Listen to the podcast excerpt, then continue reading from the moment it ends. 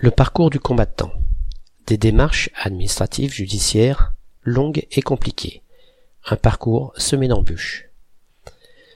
De nombreux lecteurs d'expression de la jante masculine ont eu un jour l'immense plaisir de porter un uniforme kaki et, muni d'une arme quelconque et d'un sac à dos rempli de trucs bien lourds, d'enchaîner sur un parcours bien délimité, truffé de passages difficiles, des épreuves pénibles comme on aurait aimé en voir beaucoup moins souvent. Le parcours du combattant vient donc du milieu militaire, où les hommes en vert armés ont à enchaîner plusieurs épreuves, souvent très physiques et pénibles. Ce nom désigne à la fois le parcours lui-même, avec tous ses obstacles, mais aussi l'épreuve, qui consiste à le traverser, souvent dans un temps limité.